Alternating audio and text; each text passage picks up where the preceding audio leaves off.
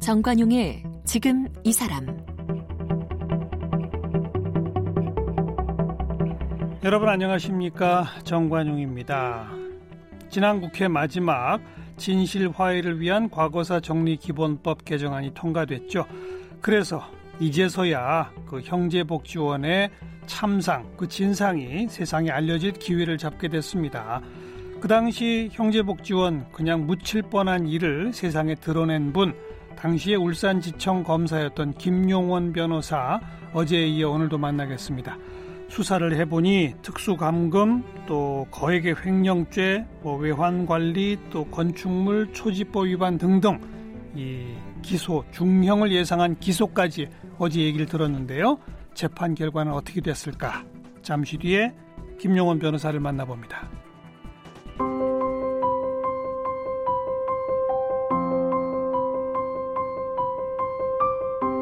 김용원 변호사는 서울대학교 법학과를 졸업했고 미국 미시간 대학교 대학원에서 석사학위를 받았습니다. 대학 재학 중인 1977년 제19회 사법시험에 합격했습니다. 1986년 부산지방검찰청 울산지청 검사로 일하던 중 부산 형제복지원의 강제 노역 현장을 목격했습니다. 1987년 1월 형제복지원 사건 인지수사를 개시하여 수용자들에 대한 인권 유린 실태를 최초로 세상에 알렸습니다. 검사를 그만둔 이후 한국노총 부산지역본부 고문변호사, 부산지방노동위원회 공익위원 등 지역사회를 위해 일했습니다. 현재 부산항 법률사무소 대표입니다. 지은 책으로는 형제복지원 사건의 수사 과정을 쓴 브레이크 없는 벤츠, 성폭력 피해자들의 무료변론 경험을 담은 진실과 거짓 2020 전쟁과 천당에 간 판검사가 있을까 등이 있습니다.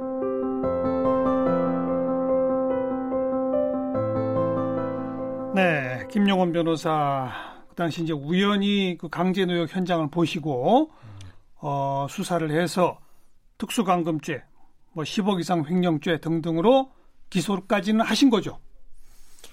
횡령액을 이제 11억 4,240만 원까지 밝혀가지고 예, 예. 공소장을 변경해야 되죠. 예. 공소장을 변경하는 과정에서 굉장히 갈등이 많이 발생했습니다. 공소장을 변경한다는 얘기는 뭐예요? 처음에는 횡령액이 11억 이상이 안 됐다? 그럼요. 최초에 아. 그 기소는 기소는 그 구속 기간이 20일이니까 그렇죠, 검사가 그렇죠. 구속한 때로부터 음. 20일 내에 기소를 해야 되니까 기소할 당시에는 그 횡령 금액이 미미했습니다. 예, 예, 근데 그게 예. 장기간 해보니까? 이제 수표 추적을 거쳐 가지고 어. 확정한 그 횡령 금액이 11억 4,240만 원인데 그렇게 공소장을 변경하겠다고 하니까 음. 에, 허가를 해주지 않는 거예요. 상부에서 아. 예, 검찰 지휘부에서. 그러니까 그거는 예. 10억 이상으로 공소가 변경되면 그렇습니다. 형량이 달라지는 걸 뻔히 아니까. 그렇습니다. 그, 그 근데 증거가 있는데 그걸 허가를 안 해줘요 막무가내로? 막무가내로 안 해주는 거죠. 저런 저런. 예, 예. 어. 그래서 그 갈등이 굉장히 많이 일어났고 무슨 논리라도 제공을 하던가요? 그 상부에서 없습니다. 그냥 수사를 그중좀 네. 줄여라, 뭐 해라, 네. 뭐 공소장 변경 안 된다, 막 네. 이러면서 뭐라고 근거라도 되든가요? 그냥 막무가내예요. 막무가내로 그냥 아니 그, 그 형제복 기다려라 시기가 좋지 않다 뭐 그런 심지어는 뭐 그 해 5월 20일인가 부산에서 전국 소년 체전이 있었는데 음. 소년 체전에 어, 대통령 각하가 부산에 오실 예정이다. 음. 근데 또 뭐 이런 게 기사가 나오고 하면 좋지 않지 않느냐. 무슨 그 뒤에 하자. 그 뒤에 하자 이러는 거예요. 참. 근데 그 뒤에 하자라고 말하는데 안 되겠습니다 할 수도 없고 안 되겠습니다 음, 네. 해봤자 예, 예. 어, 시킨 대로 해 할 테니까 그런 형제복지원이 아주 중요한 기관이고 좋은 일도 많이 했다 뭐 이런 말도 하던가요? 그 지금 이제 수사 검사를 앞에 두고는 그런 말 못 하는 거죠. 못 하는 거죠. 어, 근데 어. 저기 청와대에서는 예, 예. 그 형제복지원 원장이 그 훈장을 받았던 사람입니다. 전두환 대통령으로부터. 그렇죠, 그렇죠. 그리고 전두환 대통령의 입에서 예. 소년체전에도 부산에 와서 그랬다는 거예요. 박 원장 훌륭한 사람 아니요. 하. 덕분에 그리에 그지도 없고 음. 얼마나 좋습니까? 이랬다는 거예요. 음. 그런 판이니까. 아니 그렇게 구속돼서 재판을 앞두고 있는 사람을 향해서도 그런 말을 했다고요? 예, 그렇게 알려졌습니다. 그 당시에 바로 공개적으로 그런 발언을 예, 했대요. 예, 예. 부산시장 어. 옆에서 있는데 어. 그렇게 했다는 거죠. 예, 음. 부산시 간부를 통해서 들은 이야기였으니까 당시. 참. 음. 결국 그래서 공소장 변경 못 하셨어요? 아니요. 그래서 예. 그 5월 달에 음. 이제 그 이, 이래 가지고는 공소장 변경을 못 하겠다 예, 예. 싶어 가지고 비상 수단을 강구하기로 하고 이제 야간에 그 사표를 주문에 넣고 음. 검사장 관사를 찾아갔습니다. 박기태 검사장의 집 관사 그렇습니다. 예, 예, 예. 그래 갔더니 이제 관리인이 나와가지고 검사장님 회식 나가셔가지고 어. 늦게 들어오실 것 같다. 오늘 저녁 안될 것 같다. 어. 뭐 이래가지고 내일 아침에 오겠습니다. 이러니까 검사장님은 관사에서 사람을 만나지 않으신다. 네, 네. 그래서 할수 없습니다. 내일 아침에 오겠습니다.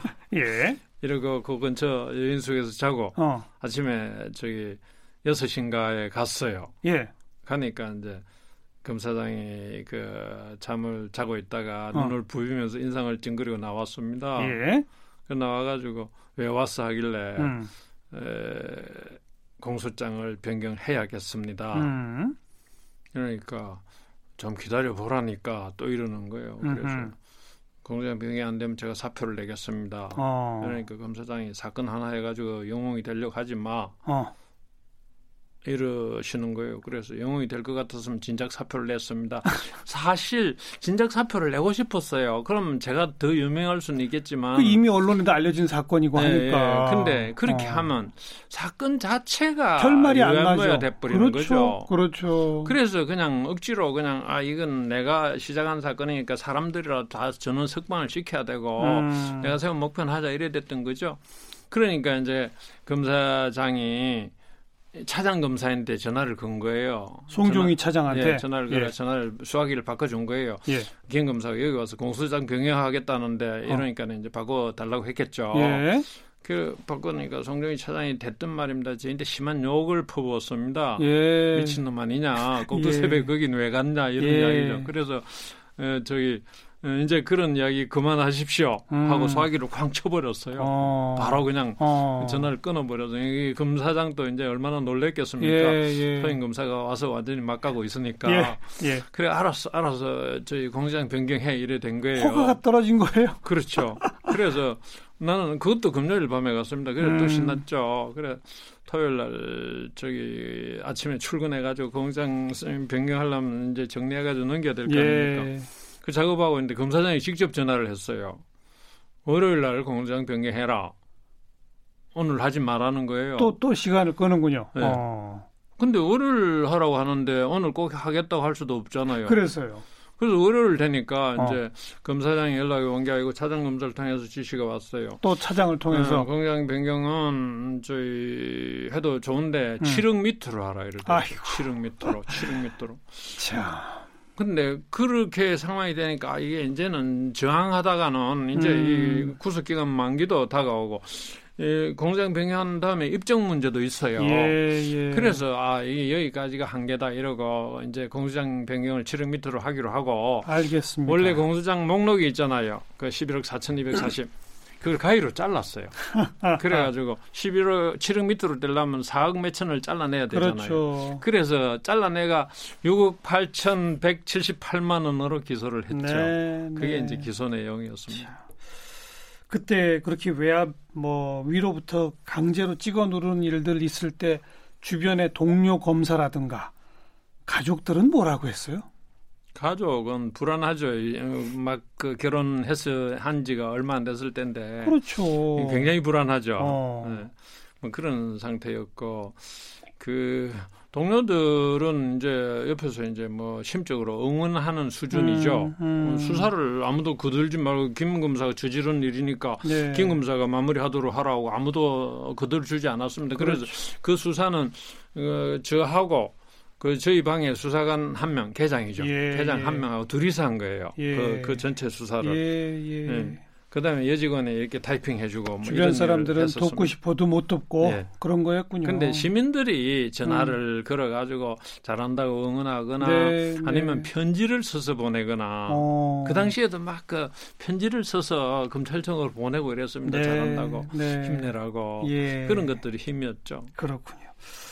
그리고 결국 목표했던 첫 번째 3천 명의 수용자들은 풀려나게 됐죠 결과적으로. 예, 결국은 다 풀려났습니다. 그게, 그게 아예 그 시설이 폐쇄되면서 그렇게 된 거 아닌가요? 아니 시설은 그대로 두면서 음.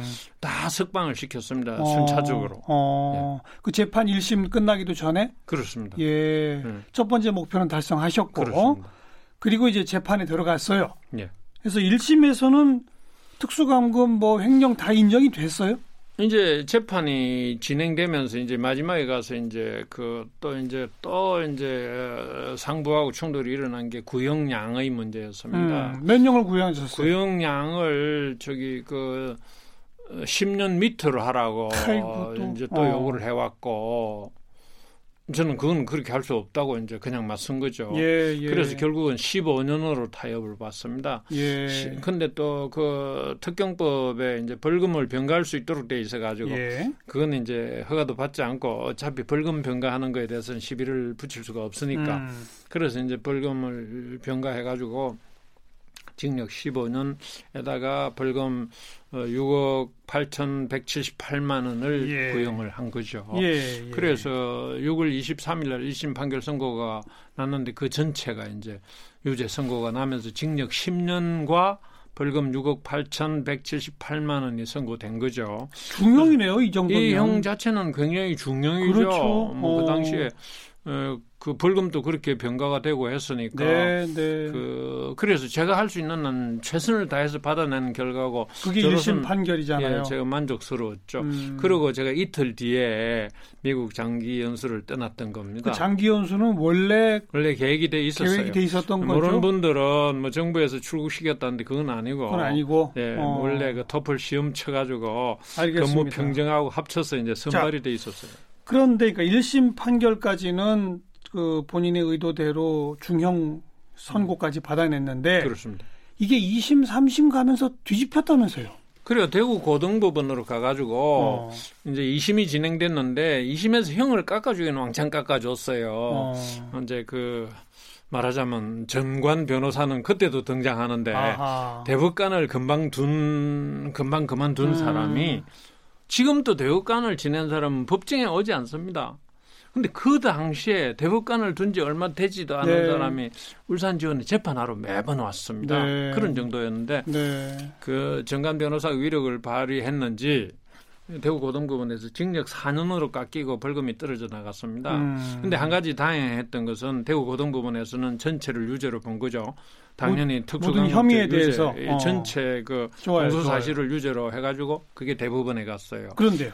대법원에서 다른 것은 그대로 유죄로 하면서 특수강금 부분은 무죄다. 왜요? 어, 내무부 훈령에 내무부 훈령 어. 에, 불황인에 관한 업무 처리 지침이 있습니다. 그게 그게 이 형제복지원 설립의 근거잖아요. 그렇습니다. 예, 예. 예. 그 내무불령 410호인데 예. 불황인의 신고 단속 수용 보호와 귀향 및 사후 관리에 관한 업무 처리 지침. 그러니까 이거는 법률이 아니고 음. 업무 처리 지침에 불과한 건데. 그렇죠. 부내의 그냥 그 지침이죠. 예. 이 지침을 이유로 해 가지고 이 지침에 따른 정당한 행위이기 때문에 무죄로 봐야 된다라고 대법원이 그렇게 판단했어요. 예. 어. 그래서 사건을 다시 대구 고등법원으로 돌려보냈는데 네. 대구 고등법원에서 이번에는 또 징역을 또 1년 깎기는 했는데 네. 그런데 신통하게 어. 대구 고등법원 판사들이 아니다. 특수강금 우리는 음. 특수강금죄가 유죄가 맞다고 본다고 또 판결을 했습니다. 예. 전무후무한 일이죠. 그러네요. 네, 고등법원 판사들이 지침을... 대법원에 반기를 든 거죠. 그러네요. 그러네요. 그래서 다시 유죄 판결해가 대법원에 보내니까 대법원에서 다시 무죄로 파기환송했습니다.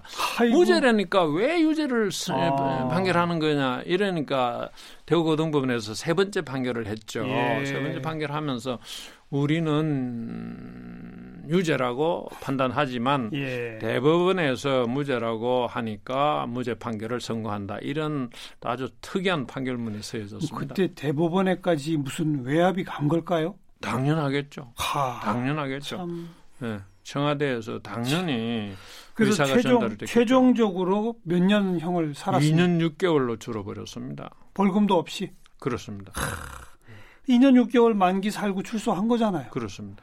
그 수사하는 과정, 일단 재판 이때 그 박 원장이 당시 김 검사한테 뭐라고 하던가요? 처음에 어, 떻게 대하던가요? 피의자 신문 조서를 받기 위해서 음. 검사 앞에 의자에 앉히고 시작하니까 당신에게는 진술 못해 검사장 데려와라고 말을 했습니다. 일선 검사한테는 못한다. 검사장이 네. 와라. 네. 어. 그렇게 했고. 그래서 뭐라 고 그러셨어요? 그래서 검사장이 올 수는 없는 노릇이고 음. 제가 피의자 신문 조사를 바로 마쳤습니다. 음. 이때 피의자는 검사장 데려오라며 진술을 거부하다. 이렇게 쓰셨어요? 네. 어. 그제 피의자 신문 조사 그렇게 돼 있습니다. 예, 그래가 예. 딱 맞춰버렸어요. 어. 네. 그 후로 뭐 다른 말 없었어요? 그 뒤로 이제 그, 그 전국의 불황인 시설 음. 연합회라고 하는 게 예, 있었는데 예, 예.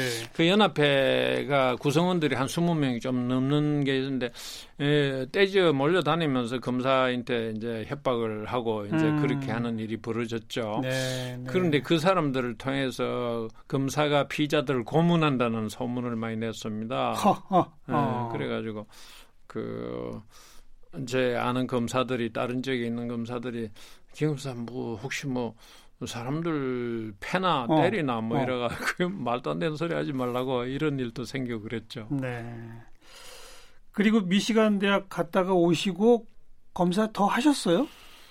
미시간 대학교 이제 가서 이제 열심히 공부를 하고 있는데 근데 부산지검으로 발령을 내버리는 겁니다. 어. 그래서 이제 굉장히 실망했죠. 어. 아, 이게 그 형제복지원 사건을 예, 거집을 많이 피웠다. 예, 예. 그 이제 그 대가구나. 근데, 근데 그 사표를 그저 써서 품 안에 들고 지검장 네. 집까지 쳐들어가실 때는 네.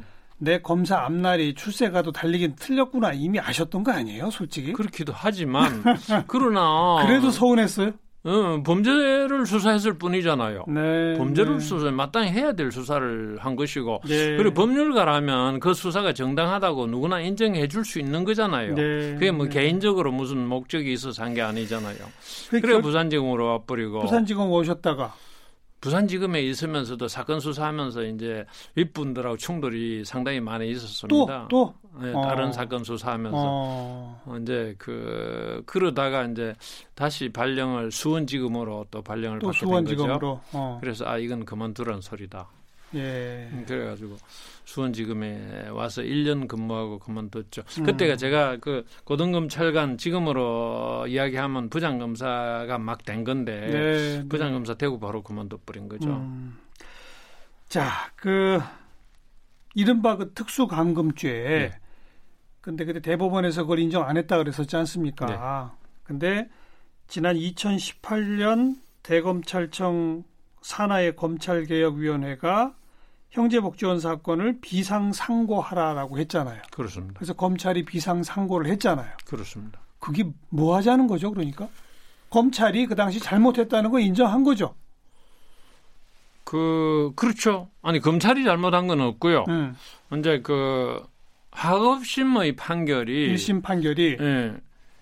법령 법령 위반이 있을 경우에는 예, 예. 이제 대법원에 비상상고를 할 수 있도록 돼 있는데 근데 형사소송법의 규정이 특이한 게 예.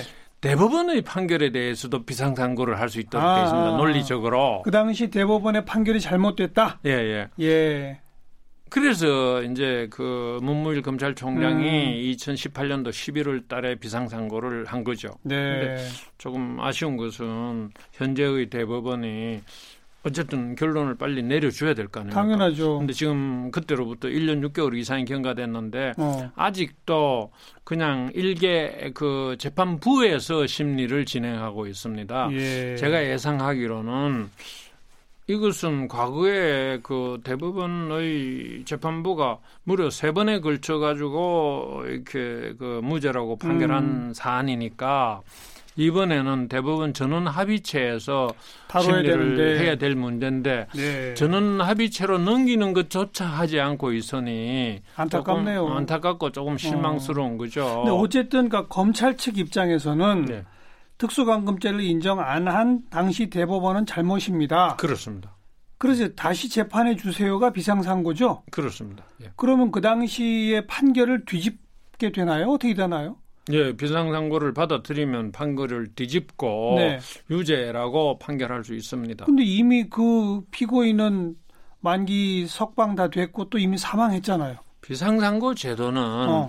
법령 적용의 잘못을 바로잡는 거지 아. 피고인에게 불이익을 줄 수는 없습니다. 아, 법 규정이 어. 다만 그게 무죄가 아니고 유죄라는 것을 예, 갖다가 예. 법령 적용을 잘못한 것을 바로잡는 의미가 있는 거고 네. 이 사건에서는 굉장히 중요한 의미가 있습니다. 그럼요, 그럼요. 왜냐하면 과거사법에 따라서 예. 진상조사가 이루어진다 하더라도 음.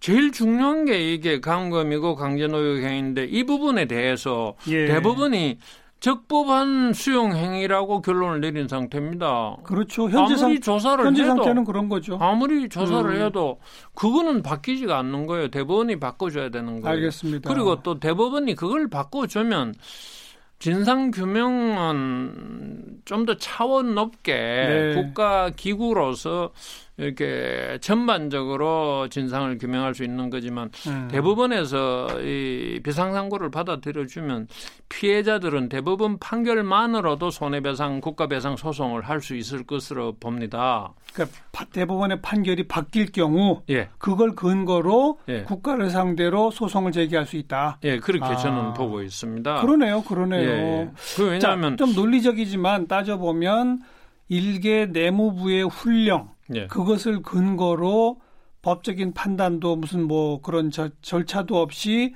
사람들을 불법 체포해서 강제 구금한 것이 잘못이다라고 하는 대법원의 판단이 내려지면 예. 그럼 정부를 상대로 손해배상 청구 소송 할 수 있다. 이거군요. 그렇습니다. 어. 저는 그렇게 보고 있습니다. 알겠습니다. 그 당시에 제, 제가 1심에서 썼던 논문을 아직도 가지고 있는데 예, 예. 그 논문에서 제일 중요한 테마로 다뤘던 게이 음.